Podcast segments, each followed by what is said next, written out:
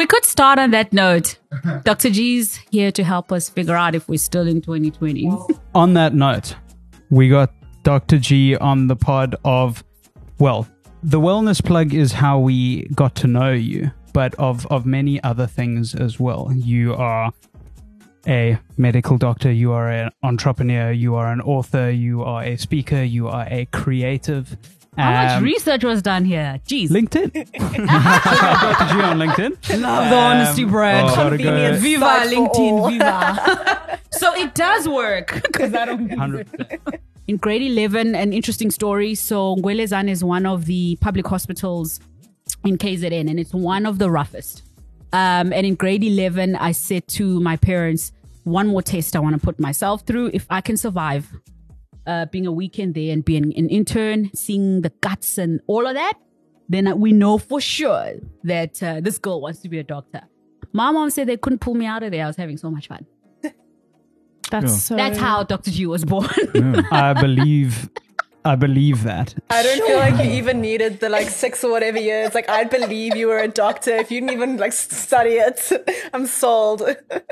yeah, I mean, what drew you to entrepreneurship? It's clearly been something that's also, you know, gone into other avenues of your life. Yeah, I think f- first thing to definitely say, I did not plan on being an entrepreneur. Um, I think I had my career like most of my colleagues well planned out. I'm going to start here, do this, specialize here, and go. Um, the experience of being so I studied at Wits.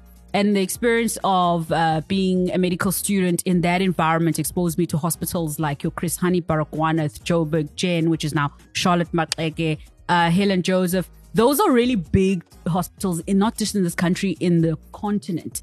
And there's something about watching human beings be ill and go through the process of trying to understand their health that can unlock something in you as a future doctor. And I think for me, uh, Tsidi, the activist, probably got born during medical school. There was just something really painful about watching people come when it's too late to do something to help them. Um, and the more I went in as a medical student and did interviews, so we start having access to interviewing patients as medical students as early as third year. So be, from third year right up until you graduate, you've got this opportunity to to meet actual patients, um, and we call it clocking, which is you know um, going taking them through uh, their symptoms.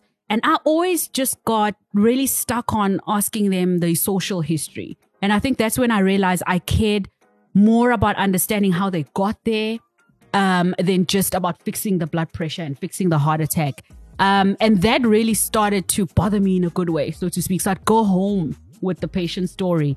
Um, and I'd start having conversations with my friends like, guys, what's going on? If we want to be doctors and to help people, there are different ways we can help people. So what have we not explored in primary healthcare or preventative healthcare as a, as a country? And how do we make that better?